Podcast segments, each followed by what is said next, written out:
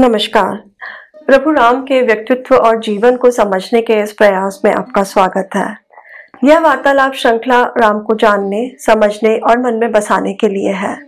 इसमें मैं, योगिता पंत, अपने मार्गदर्शक एवं गुरु, अनिल चावला जी के सम्मुख कुछ जिज्ञासाएँ प्रकट करती हूँ और वे समाधान करते हैं।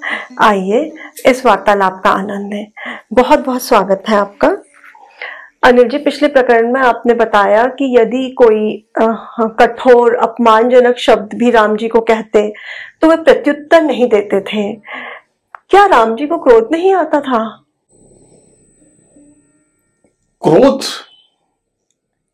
जीवन का एक आवश्यक अंग है। राम, क्या आपने क्रोध की बात की? याद होगा तुम्हें कि एक प्रकरण में ताट का वध वाला जो प्रकरण था राम जब ताटका के सम्मुख पहुँचे तो बहुत शांत थे उनके मन में शायद उसको मारने की कोई इच्छा भी नहीं थी जी। आहत करने की भी शंका थी करूँ कि ना करूँ और फिर जब ताटका ने उन पर आक्रमण किया तो राम क्रोधित हुए और उसके बाद उन्होंने ताटका का वध किया जी। किसी भी युद्ध में अगर व्यक्ति में क्रोध आक्रोश पूरी भावना उबाल नहीं आएँगी तो आदमी युद्ध नहीं कर सकता सामने वाले का वध नहीं कर सकता। जी। तो क्रोध तो क्षत्रिय के लिए एक आवश्यक है। राम के लिए एक शब्द का प्रयोग दो शब्द प्रयोग किए गए। दोनों को यदि हम समझें तो राम का और क्रोध का संबंध समझ जाएगा और हम भी अपने जीवन में उतार सकते हैं। राम के लिए कहा गया कि जित क्रोध हो कि उन्होंने क्रोध को जीत लिया था। और दूसरा कहा गया अमोघ क्रोध हर्ष।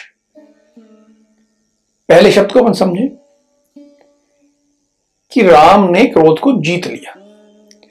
तो जीतने का अर्थ क्या हुआ?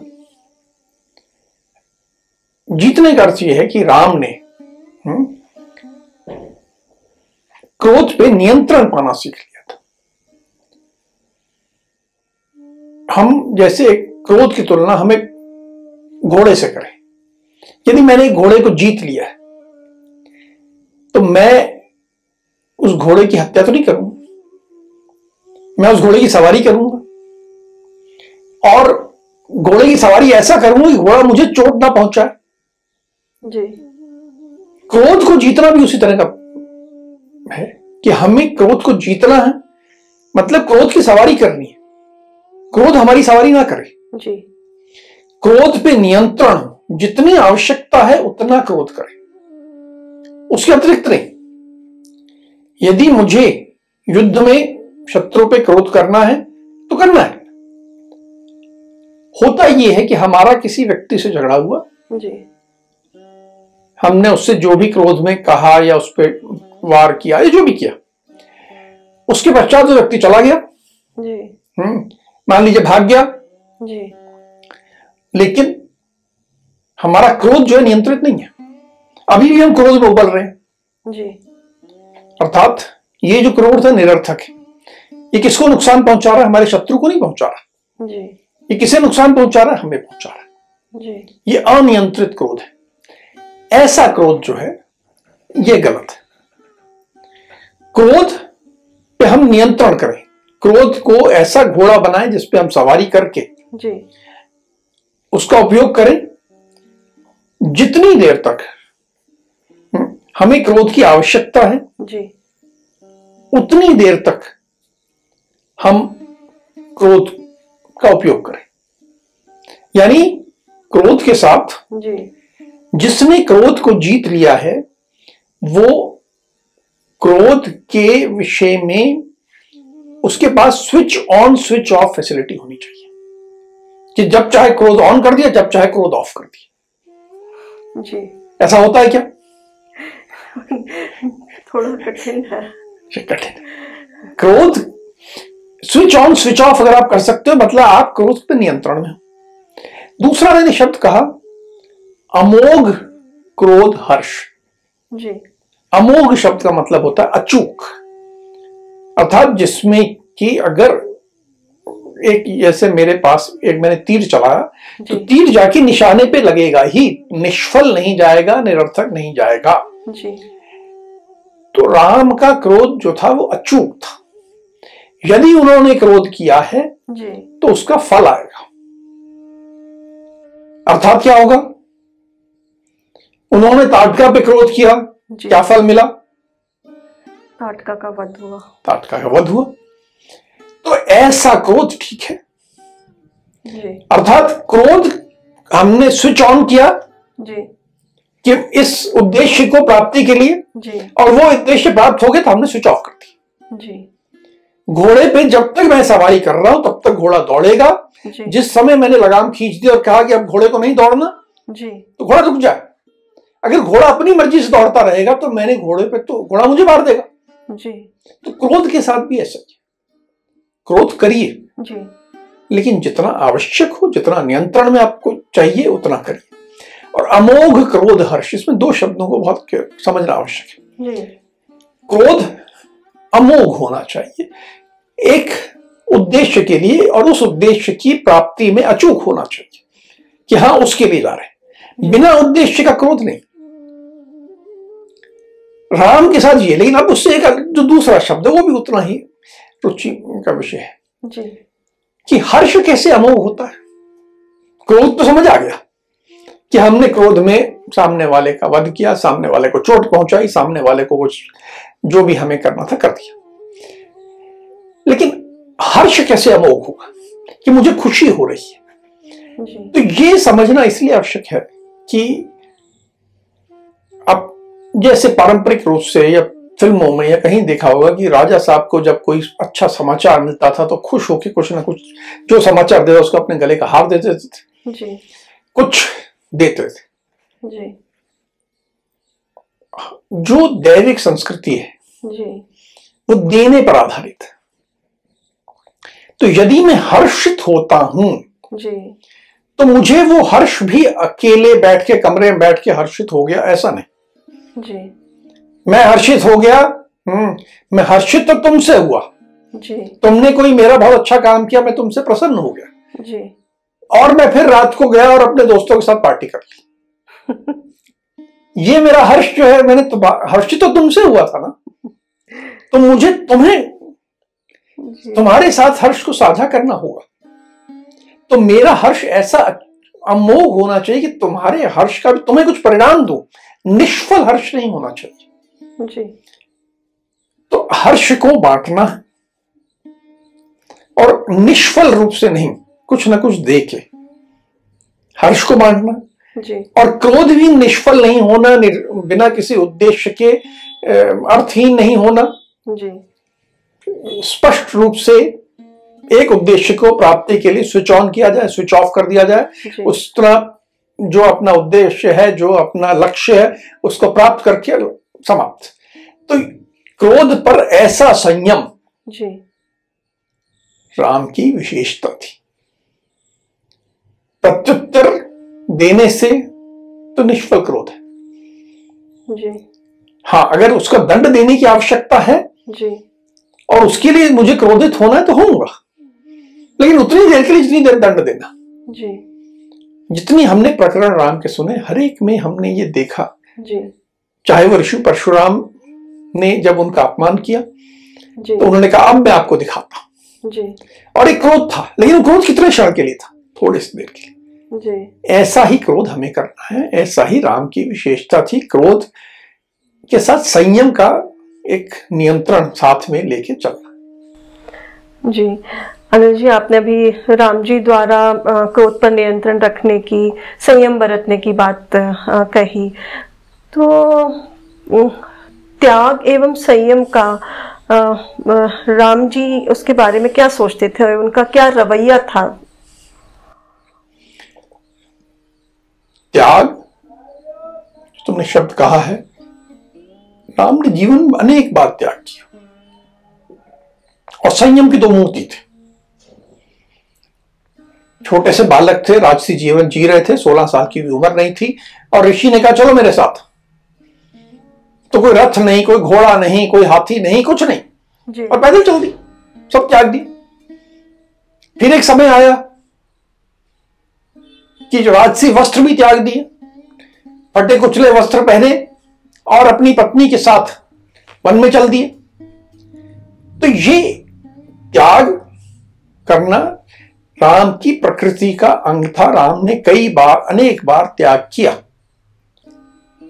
और संयम भी हमेशा बरतते जैसे मैंने पहले कहा। तो हम ये कह सकते हैं जो कहा गया कि त्याग संयम कालावनित त्याग और संयम राम के लिए हमेशा काल के अधीन थे। जैसा समय आए वैसा करना। एक समय आता है जब त्याग करना होता है और एक समय आता है जब संग्रह करना होता है। अगर राजा संग्रह नहीं करेगा जी। तो राज्य कैसे चलाएगा? राजा को धन संग्रह करना पड़ेगा राजा को अपने राज्य को समृद्ध बनाना पड़ेगा। जी। ये जीवन में हर व्यक्ति के साथ है। हमें समृद्धि के लिए प्रयास करना होगा। केवल त्याग करते रहेंगे तो गरीब हो जाएँगे किसी काम के नहीं रहेंगे। हम अपना कोई भी कर्तव्य पूरा नहीं कर सकेंगे। जी। तो त्याग भी करना है संयम भी करना है और उसका विरुद्ध में संग्रह भी करना है और संयम के विरुद्ध में कहें तो भोग करना है आनंद करना है जीवन के मज़े लेना है। जी। जैसा समय आए जैसी उस समय की आवश्यकता हो वैसा करना। ये राम की प्रकृति थी राम करते थे और हमें भी ये प्रयास करके करना चाहिए। कभी त्याग कभी संग्रह जैसा कि मैं समझ पाई हूँ कि उन्हें आ, हाथी घोड़े या भौतिक वस्तुएँ कहना चाहिए उनसे भी परहेज नहीं है किंतु बंधना भी नहीं चाहते हैं। तो ऐसे में जब निर्णय लेना पड़ता था राम जी को तो वो किस सिद्धांत या किस सूत्र का उपयोग करते थे? बहुत अच्छा प्रश्न है। एक बहुत गूढ़ प्रश्न भी है और बहुत सरल प्रश्न भी राम के लिए कहा गया जी। धर्म कामार्थ तत्वज्ञ। अर्थात धर्म अर्थ और काम के तत्व को समझने वाले व्यक्ति। जी। ये तीन क्या है? जी। धर्म अर्थ काम। हम पहले इनको समझें। जी। और ये तीन वाल्मीकि रामायण के बहुत केंद्र बिंदु हैं इन्हें त्रिवर्ग कहा गया।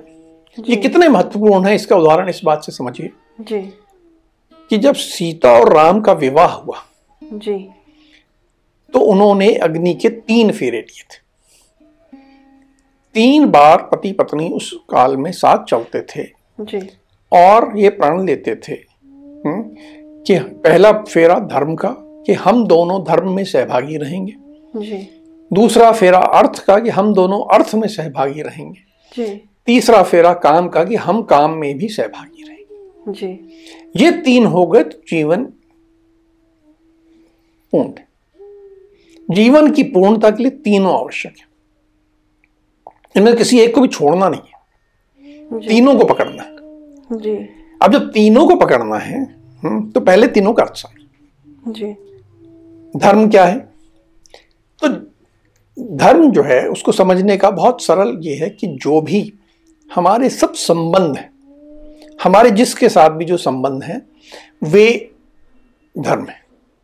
उसके संबंध के कारण हमें जो निर्वहन करना है वह धर्म के रूप में होता है। एक उदाहरण है हमारा सबसे पहला संबंध होता है हमारी देह से हमारे खुद के शरीर से। जी। तो देह धर्म होगा। जी। देह धर्म में मुझे भोजन करना है मुझे सही निद्रा लेनी है जी। मुझे देह धर्म में सुबह उठ के स्नान भी करना है शौच भी जाना है।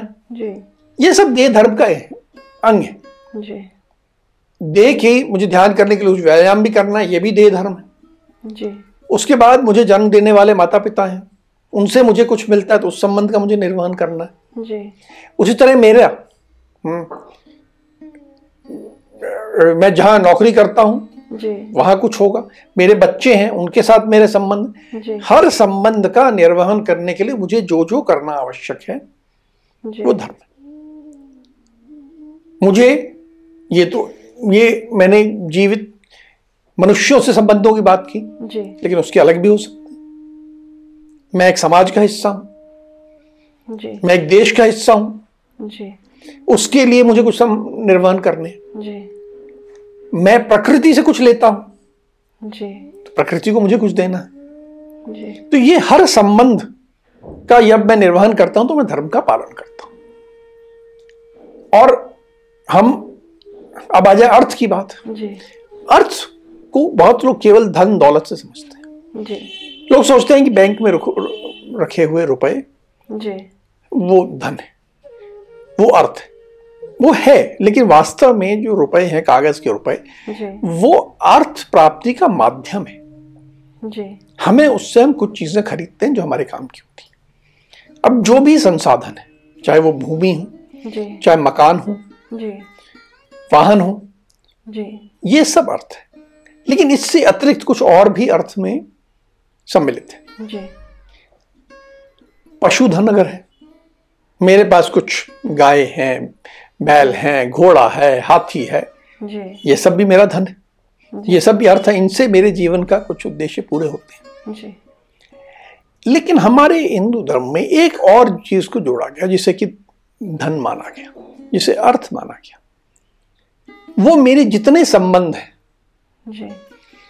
मेरा एक मित्र है तो मेरा धन है। वो भी मेरे लिए एक संसाधन है।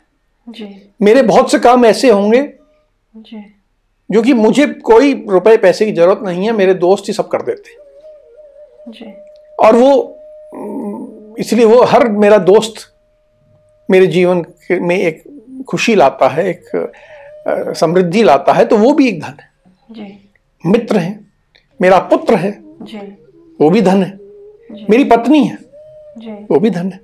तो मेरे जितने मेरे लोग मेरे जीवन में हैं सब मेरे लिए एक धन है। इसको रुपए पैसे पे तोला नहीं जा सकता लेकिन ये धन है। अब हर अर्थ के साथ जुड़ा एक धर्म होता है। मेरा मित्र है वो मेरे लिए सब कुछ कर देता है। जी। मेरे लिए अच्छी बात है वो लेकिन उसको संभालना पड़ेगा मुझे। जी। तो उस वो धर्म आ जाएगा वहाँ। मेरे पास भूमि है। जी। लेकिन भूमि से मुझे प्राप्त करने के लिए कुछ करना पड़ेगा। जी। तो वो मेरा धर्म है कृषि धर्म करना पड़ेगा तभी तो कृषि से मुझे प्राप्त होगा। जी। तो ये धर्म है अर्थ और तीसरी बात जिस जो बहुत बदनाम है लेकिन वास्तव में बदनाम योग्य नहीं है वो। जी। वो काम। जी। काम शब्द से अधिकतर लोग समझते हैं कि केवल यौन संबंधों की बात हो रही है। ये बिल्कुल गलत है। जो कुछ जीवन को में सुंदरता लाता है जो कुछ मन में एक अच्छा भाव लाता है वह काम है।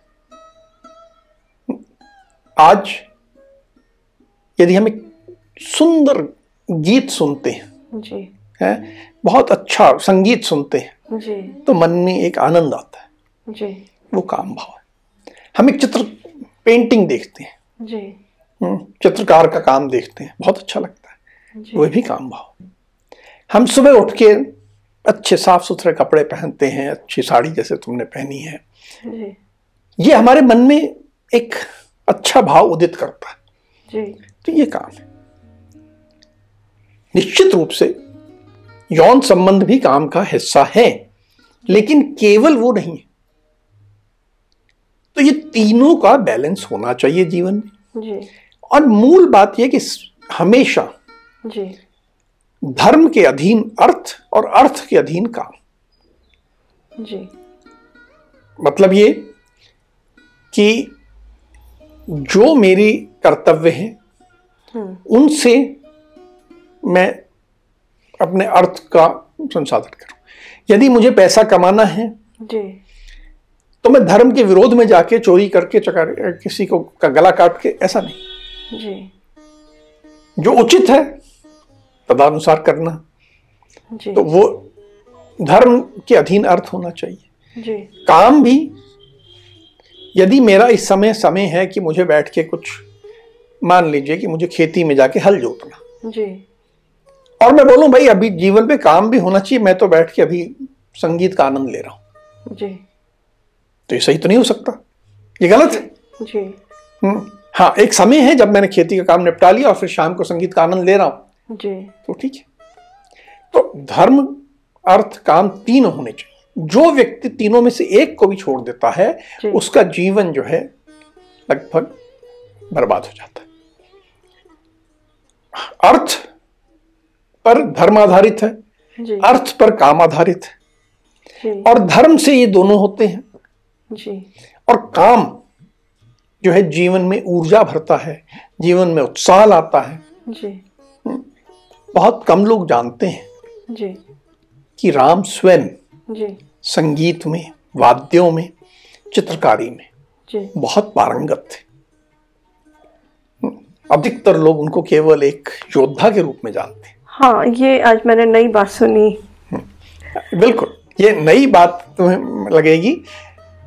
राम इन तीनों के धर्म अर्थ काम के तत्व को समझते थे। जी। और इन तीनों का तत्व क्या है? धर्म अर्थ काम तत्वज्ञ। तो तत्व क्या है? जी। तो इन तीनों का जो तत्व है जो इनका एक कॉमन एलिमेंट है जो इनका आधार है मूलाधार है जी। वह ये है कि जगत का कल्याण। जगत के कल्याण के लिए तीनों होने चाहिए। केंद्र बिंदु पूरा सबका कल्याण। केवल मेरा कल्याण हो जाए ऐसा नहीं जी। सबका कल्याण होगा तो मेरा भी होगा। जी। तो धर्म अर्थ काम में जगत के कल्याण को देखते हुए अगर करेंगे जी। तो सबका होगा। मैं थोड़ा सा एक उदाहरण कुछ और दूँगा। जी। मैं बिल्कुल देखिए जिससे कि समझ में आएगा कि धर्म और काम का क्या संबंध। ये बहुत सार्वभौमिक कॉन्सेप्ट है परिकल्पना है यूनिवर्सल है। इनका हर जगह इनका उपयोग है। जैसे मान लीजिए हम्म, हम मैंने फर्नीचर का काम किया है मैं फर्नीचर को समझता हूँ। हम फर्नीचर के जब हम डिज़ाइन करते तो हम कहते थे कि हमारा डिज़ाइन प्रिंसिपल है कि हम फॉर्म से ज़्यादा वरीयता देते हैं फ़ंक्शन को। जी। कि फंक्शनैलिटी यानी उसका जो उपयोगिता है वो सही होनी चाहिए उसकी मजबूती होनी चाहिए उसका ठीक काम करना चाहिए। जी।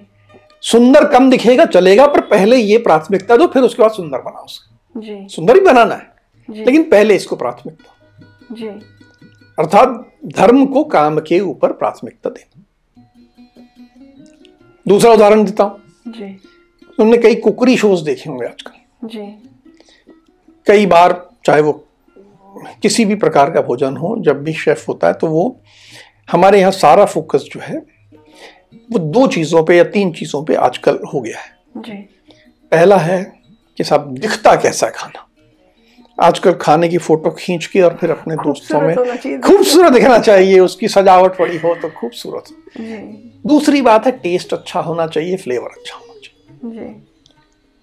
ये तीनों तो काम से संबंधित है। वास्तव में भोजन हम किस लिए खाते हैं? कि हमारा शरीर ठीक रहे। जी। हितकारी हो। जी। तो भोजन का प्रथम धर्म है कि वो हमारे शरीर के लिए हितकारी हो। अगर वो हितकारी नहीं है तो ये सब बेकार है। जी। आजकल धर्म पे ध्यान कम है काम पे ज़्यादा है तो इसीलिए भोजन में भी आप देखोगे वही है। तीसरा उदाहरण लेता हूँ कपड़ों पे ले लीजिए। कपड़ों का मुख्य उद्देश्य है कि शरीर को ढकना मौसम के अनुसार सही हो। जी। और सुंदर दिखना चाहिए वो तो काम है। जी। लेकिन आप देखोगे भरी ठंड में स्त्रियाँ थोड़े से कपड़े पहन के किसी कार्यक्रम में आई हुई होती हैं उनको ठंड लग रही होती है लेकिन उनको शरीर दिखाना है कपड़ा सुंदर लगता है आजकल फ़ैशन में है इसके कारण जो कपड़े का धर्म है जी। उसको उन्होंने नीचे कर दिया और काम को ऊपर कर दिया जी। तो ये विरोध स्थिति है जिससे कष्ट आता है अगर हम इसका तत्व ठीक समझ के धर्म को पहली प्राथमिकता फिर अर्थ को फिर काम को देंगे तो जीवन में सही रहेगा और भगवान राम को की कथा में हम बार बार ये प्रश्न आएगा, इस त्रिवर्ग की उपयोगिता बार बार आएगी और धर्म, अर्थ, काम का बार बार आएगा। जी। अनिल जी, जो आपने त्रिवर्ग समझाया, धर्म, अर्थ और काम, ये सरल होते हुए भी अत्यंत गूढ़ है। आशा करती हूँ कि जैसे जैसे हमारी चर्चा आगे बढ़ेगी, वैसे हम इसको और अच्छे से समझ पाएँगे। अब आज की चर्चा को हम यही विराम देते हैं। अगली कड़ी में राम जी के जीवन से जुड़े कुछ अनछुए पहलुओं के साथ हम दोनों फिर उपस्थित होंगे। राम राम।